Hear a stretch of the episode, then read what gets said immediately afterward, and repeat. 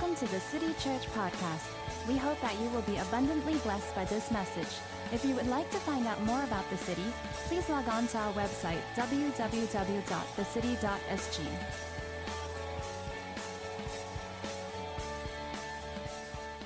All right, good morning. I'm excited to speak today because it's one of my favorite topics. You know, um, I'm going to speak to you on worship, and uh, yeah, so we'll see how it goes.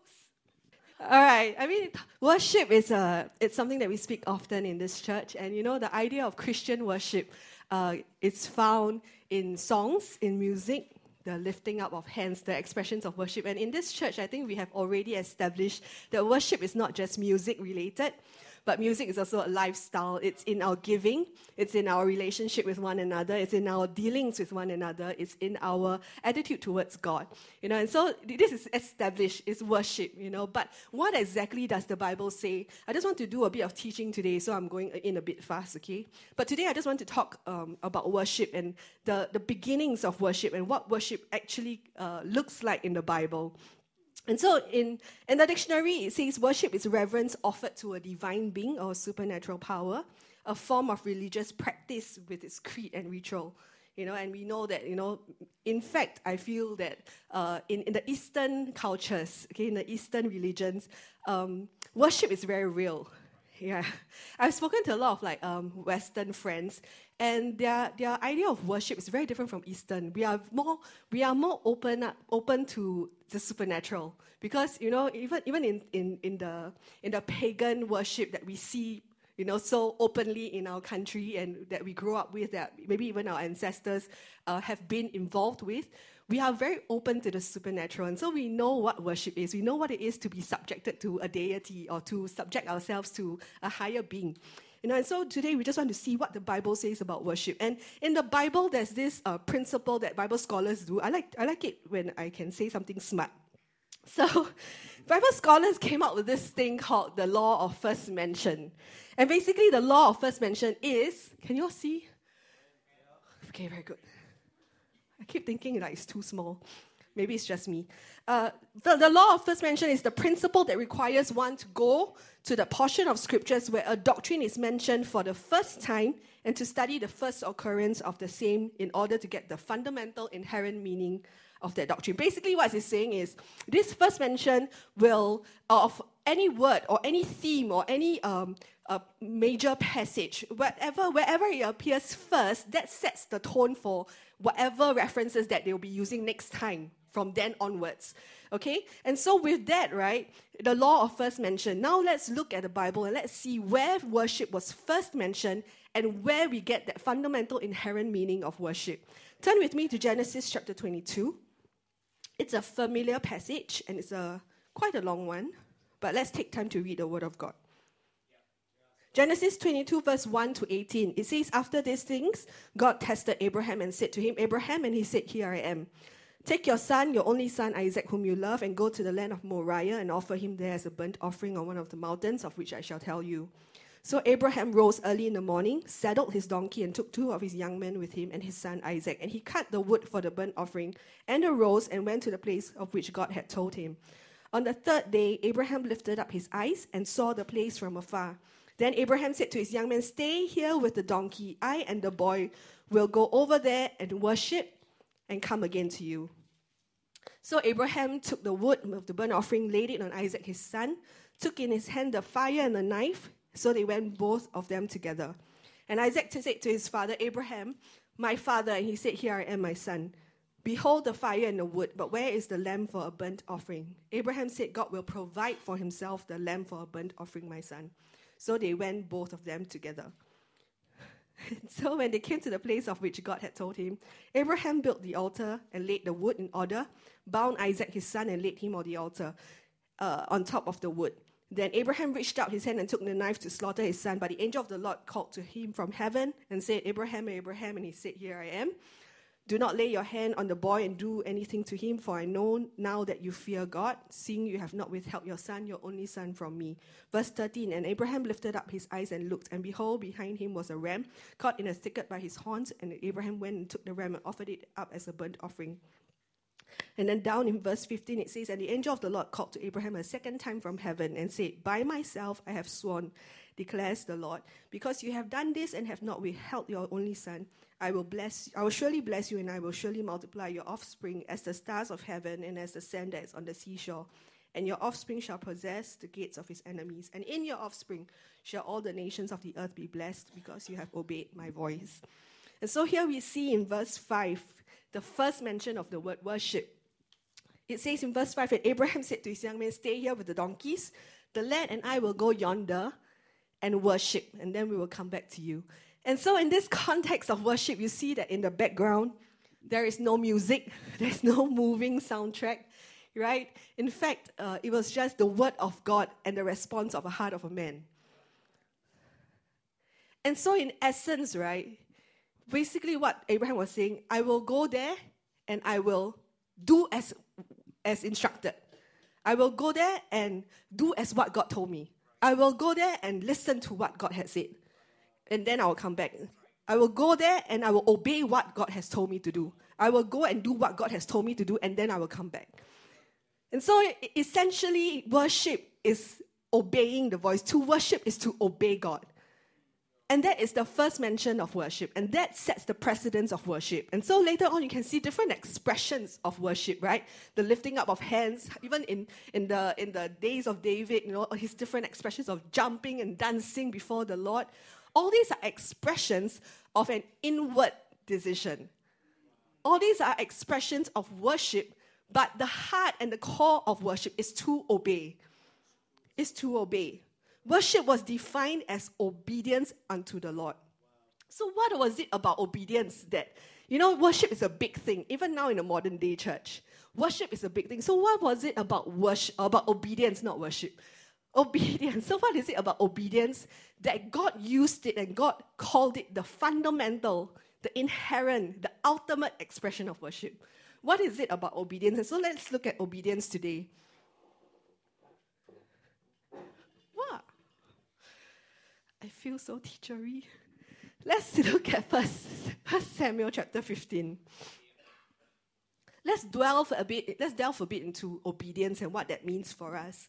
In first samuel chapter 15 to just give you a summary right uh, god told saul to destroy the amalekites. Because the amalekites you know when the children of israel were, were being uh, were taken out of egypt or when they were escaping egypt they were being chased down by the amalekites okay? And so god remembered it and god told saul to punish the amalekites. The instructions were to destroy everything and everyone.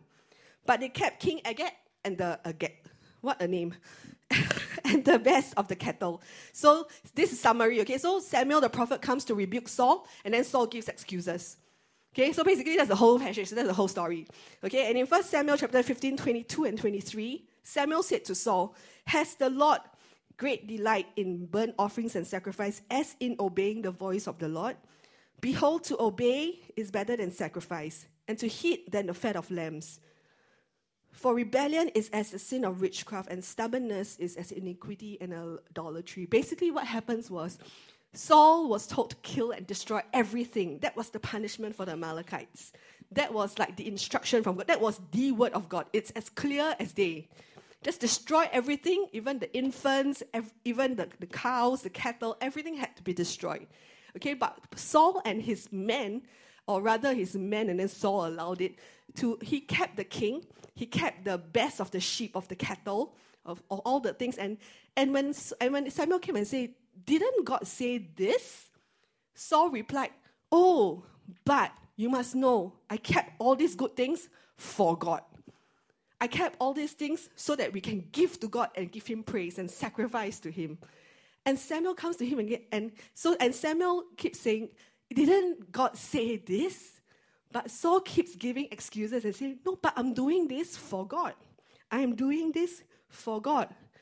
And so he and so comes the passage where this is this is like the word about obedience, right? To obey is better than sacrifice, and to heed, to listen, to hearken to the word of God, better than a fat of rams. You see, obedience is what God desires most, not religious sacrifice. Obedience is doing the will and seeking to please someone in authority. Sacrifice, however, is seeking to appease or cool off the anger of an authority. Obedience is to seek to please, to do the will of someone in authority over you. Sacrifice is to appease the anger, to cool off the anger of an authority you have disobeyed. You see, under OT laws, that people had to sacrifice animals because of the result of sin. This obedience resulted in a need for sacrifice. Instead, those sacrifices were accepted by the Lord. He even gave ordinances about those sacrifices. It was accepted by God, but it was not what He wanted most. The heart of God wasn't to, yes, go and sin and then just keep sacrificing once a year, fine. You know, that one person can just come before me and I will, you know, just erase all the sin. That wasn't the heart of the Father. He accepted it because he still wanted that communion with man. He still wanted his, to keep that, that relationship with his. It was, a, it was almost like, if I can say, a desperate attempt by God to maintain relationship with his children. But that wasn't what he wanted. Even the most even the most perfect sacrifice that would once and for all be the end and be and be all of all sacrifice. Even Jesus, when he came, he came and he became obedient. The Bible says in Philippians, he became obedient to the point of death, even death on the cross. When Jesus came, he wasn't just coming here to for the sake of being sacrificed, but he came in obedience to God. And that was the perfect sacrifice, but that wasn't what God wanted from us.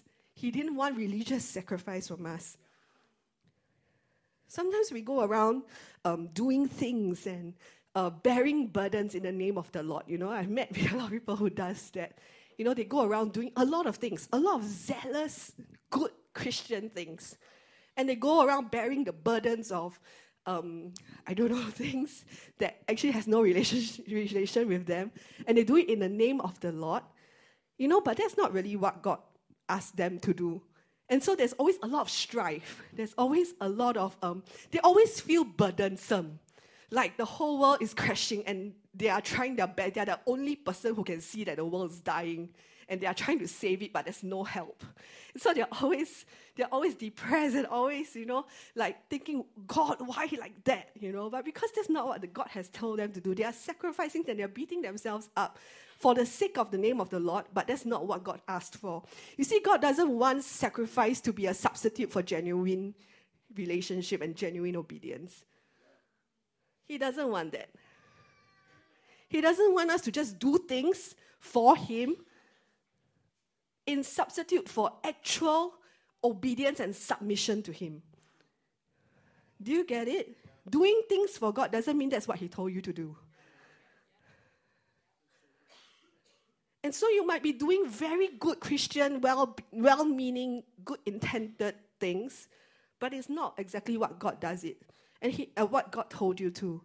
And He doesn't want those activities and the busyness and the actions of all that to substitute a true obedience to Him. You know, then you might be thinking, okay, maybe even in our obedience, there might be sacrifices of praise, right? We always say there's a sacrifice of praise, there is a um, there's something that God might ask, like even in the in Abraham's case, asking us to give up the sacred, you know, to sacrifice what we hold dear. And I believe that there is there are things like that, and there are times like this where God will cause us to sacrifice. But if we truly come into true obedience to God, we will we'll come to realize that whatever that we seemingly sacrifice gets overshadowed by the joy and the reward that is before us. That all those things that we hold dear, that when we give it up, we realize that, hey, there's no life in them. And there's only true satisfaction in Him. And so it's not, a, it's not really sacrifice anymore. You know, and so in God, He desires true obedience. And God, it is, God loves obedience so much that He gave, you know, very, very seldom do we see God say, okay, uh, He always talks about blessings, then straight away He talks about curse, because He, he wants to give that that, that contrast. He wants you to know, like, okay, this is life, or and this is death. Choose it, right? This is what God. God is a very good teacher. He will like, this is good, this is bad. Choose good. And so over here in this passage, we also see that God says, "I to obey is better than sacrifice. I please obey, because if you don't obey, disobedience is this." And so God abhors disobedience. And in First Samuel chapter 15, just down after he says to obey is, is better than sacrifice, in verse 23, he says, For rebellion or disobedience is as the sin of witchcraft, and stubbornness is as iniquity and idolatry. You know, some translation says witchcraft as divination. What is divination? Divination is the art or practice that seeks to foresee or foretell future events and discover hidden knowledge, usually by the interpretation of omens or by the aid of supernatural powers. Is the art of practicing and seeking to foresee or foretell events or discover hidden knowledge. And so, you know, God hates rebellion so much that he says um, that he, for rebellion is the sin of witchcraft, the sin of divination.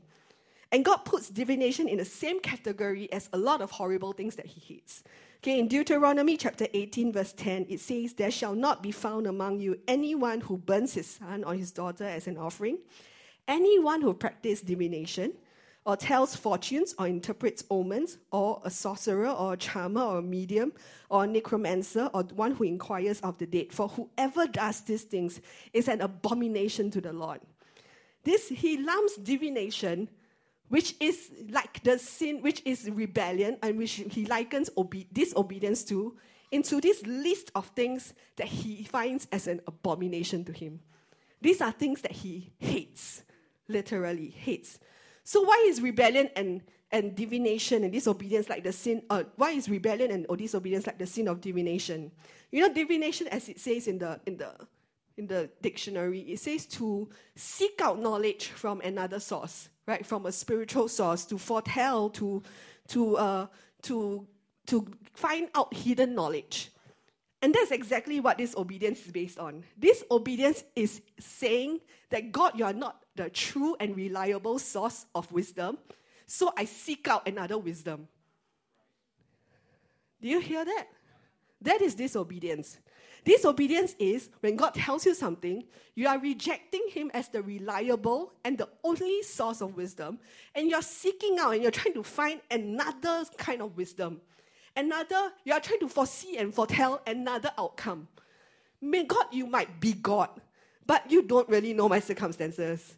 So let me just think through for myself, like I can, I can plan my life. Oh or when God says something, you know, God, I know you are God. You might have the best plan, but maybe, why don't you take my suggestions? And that is the, the practice of divination, and which is why, and that's what exactly this obedience is based on the seeking out of other wisdom, the seeking out of other source of wisdom. And that's why God hates it. Because it means that you have no trust in Him.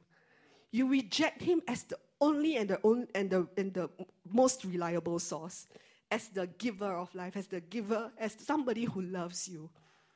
You reject that and you reject him. this obedience is consulting yourself or someone else or something as an alternative to God. This obedience is finding a substitute or finding an alternative to God's wisdom. That's what disobedience is. But God calls us to obedience. And in fact, God calls us to trust in Him, right? With all our heart, lean not our own understanding. In all our ways, we must acknowledge Him so He will direct our path. Do not be wise in our own eyes. Fear the Lord and depart from evil. That is what God is calling us into. But disobedience says no. Maybe there's something better. Maybe somebody has a better idea maybe I can come up with a greater plan for myself. And you reject God as the true source. John Piper has this quote, which is, which I shall read to you. It says, Disobedience puts the fear of man in the place of the fear of God. It elevates pleasure in things above pleasure in God. It seeks a name for itself instead of a name for God. It consults the wisdom of self instead of being satisfied with the will of God. And it sets more value on the dictates of self than on the dictates of God, and thus attempts to dethrone God by giving allegiance to the idol of the human will. But this, but obedience being the exact opposite, in all these things enthrones and honors God. And therefore, God has pleasure in obedience. You know, someone once said, one of the reasons why people find it hard to be obedient to the commands of Christ is because they are uncomfortable taking orders from a stranger. Ooh, snap. One of the reasons people find it hard to be obedient to the commands of Christ is because they are uncomfortable taking orders from a stranger. You see, true obedience is the response of someone who is in a relationship of trust with God. Jesus didn't say, if you love me, sacrifice for me. If you love me, beat yourself up and do all these things for me. If you love me, obey me. Obedience was always a choice. Worship has always been a choice. In fact, the Bible says that it's the kindness of God, or some translations say it's the goodness of God that leads us to repentance.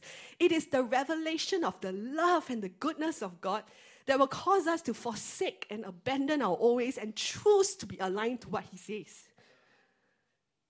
And unless you, you get that, unless you have that revelation of, of how much God loves you and how good He actually is to you, you will always hold back. Like what Andre was speaking today, you will always hold back in fully yielding to Him, in fully trusting Him, in fully submitting your life to Him.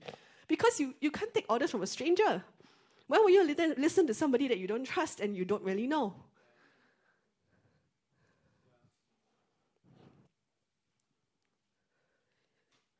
We must come to the revelation that God is good. Not only is He good generically, but He's good to us because He loves us. And only in that true love relationship can we have, can we extend our lives fully to Him in obedience? Can we fully trust Him when He, when, as the only and the most reliable source of wisdom that whatever He says goes?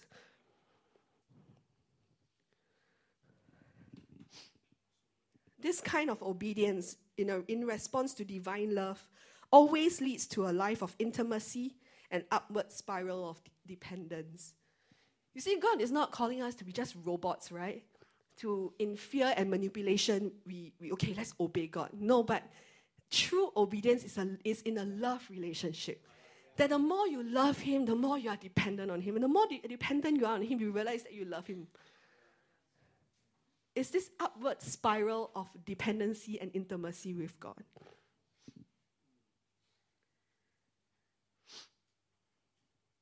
Back to Genesis uh, in, in chapter 22, verse 18, about Abraham.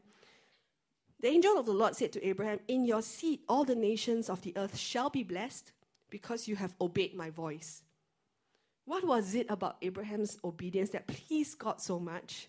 That his one act of obedience would release great blessings globally and generationally. Do you, do you see the magnitude of this blessing that is upon Abraham? Because he has obeyed his, uh, the voice of God, in, all, in your seed, all the nations of the earth shall be blessed. It's a global and generational blessing. Can you imagine the impact that that would have if every one of us have that kind of blessings. Can you imagine that? That all of us, because of our act of obedience, opens up a global, a generational blessing that is unstoppable. So, what was it about Abraham's obedience that caused, that pleased the, the Lord so much that he would do such a, an act, such, to give out such a magnitude of blessings upon his life and upon the lives of his, of his descendants? I'm just going to go very quickly to this before I close. Abraham's obedience was I tried okay, I tried to do like the three words must rhyme or start with the first letter, you know, because PD always does that, the PPPs, the TTT, or, you know, to this, to that, to, uh, but sorry, I can't. Can't really think of anything that will rhyme. So just get the point across, lah, huh? Okay? So, yeah, not pressure. Every time I must come up with like rhyming words, you know, it's like, we need some wordsmith while we are like preparing sermons. Okay, Abraham's obedience, firstly, was immediate. In verse 3, it says, Abraham rose early in the morning. He didn't delay, he didn't procrastinate. There's, you know, there's just something about immediate obedience that pleases the heart of a parent, right? There's no need to bribe, to cajole, to convince. Like, please lah, you know, just can you do this? Later you can go playground. There's just something about immediate, immediate obedience that pleases the heart of the, of the parent. And Abraham was like that. Can you imagine, you know, he, the, the instruction he gave wasn't like, oh, why don't you go and set up uh, an altar and, and just uh, sing some songs to me? All these kind of instructions are, oh, sure, God, 7 a.m. I wake up, I go and do already. I mean, that's a simple instruction, but this the instruction that Abraham got was go and slaughter your son. The son in whom all the promises of God rest in. Go and slaughter that one. And he just go like, sure, wake up early, rose early. He didn't procrastinate, he didn't delay. You know, what I really wonder what God the Father might would have felt at that instant where where the where Abraham's heart suddenly just inclined to say yes.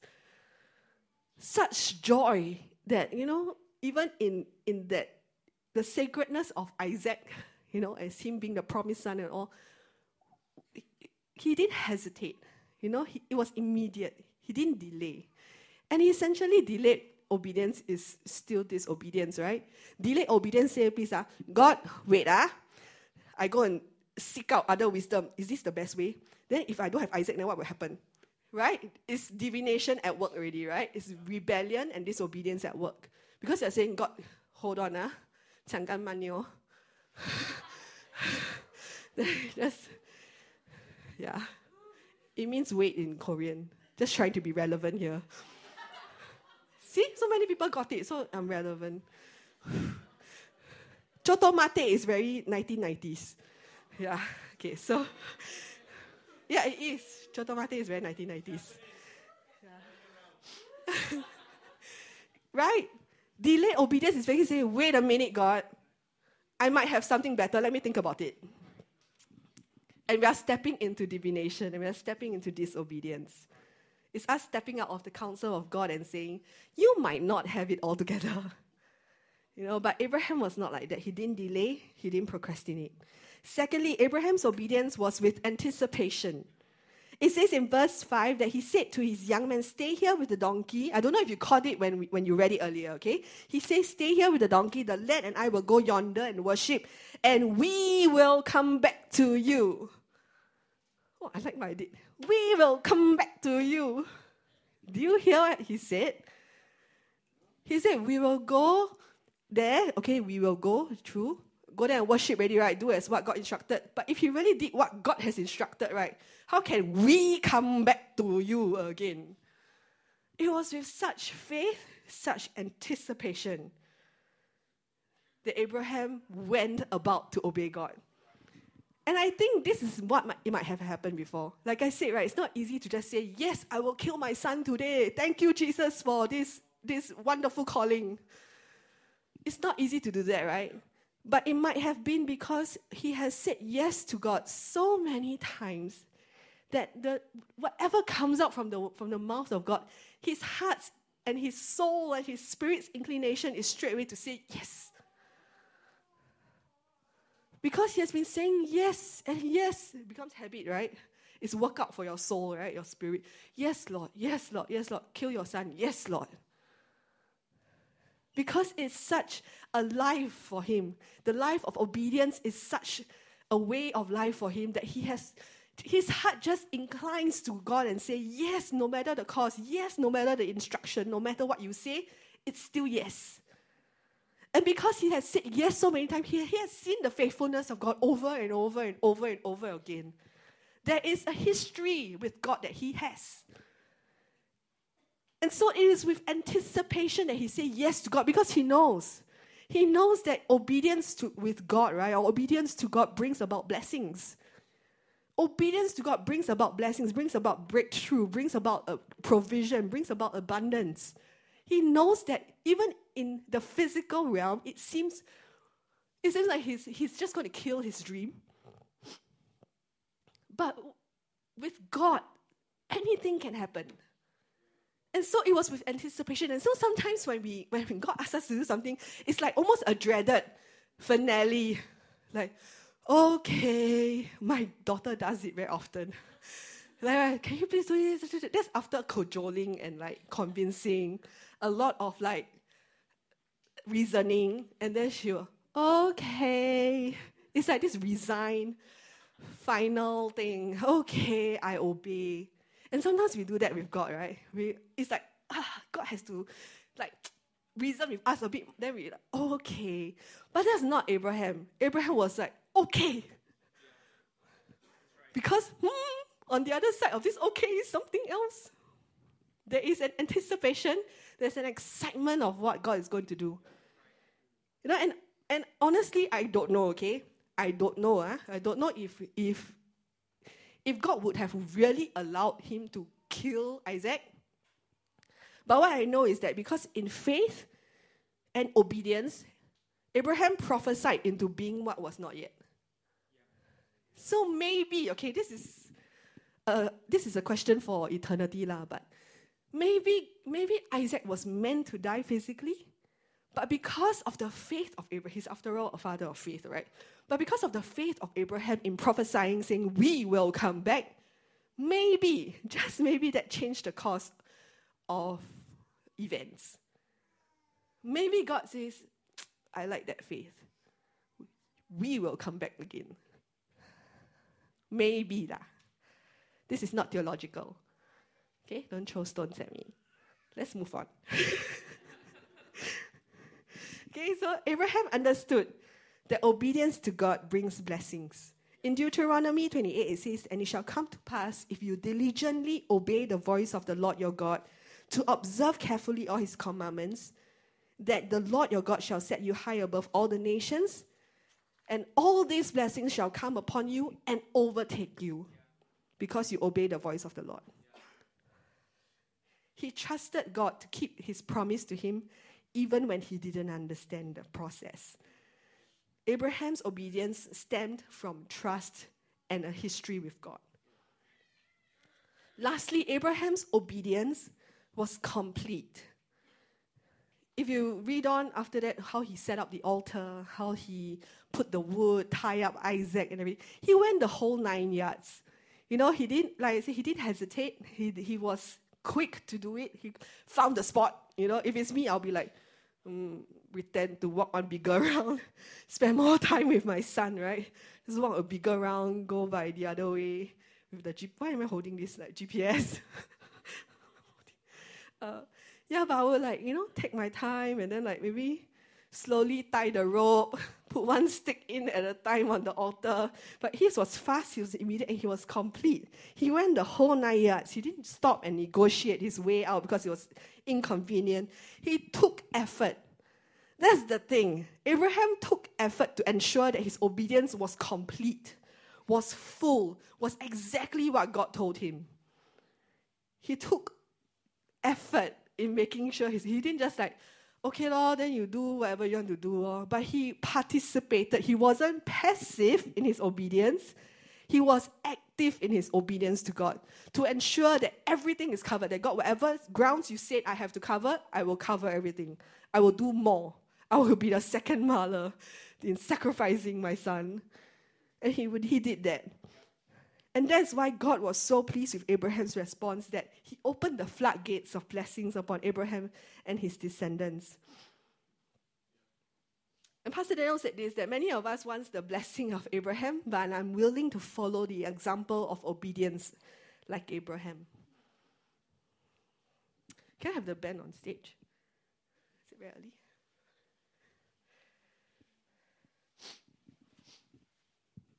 Did you learn something today? You see, worship is essentially and fundamentally a life fully yielded to God. It's a surrender of our own ways, our own wisdoms, and a recognition and acknowledgement that God is our only source. That is worship. That there is no other way, that there's no other person. It is not stem from fear or manipulation. It's a response to not only an all knowing God, but an all loving one.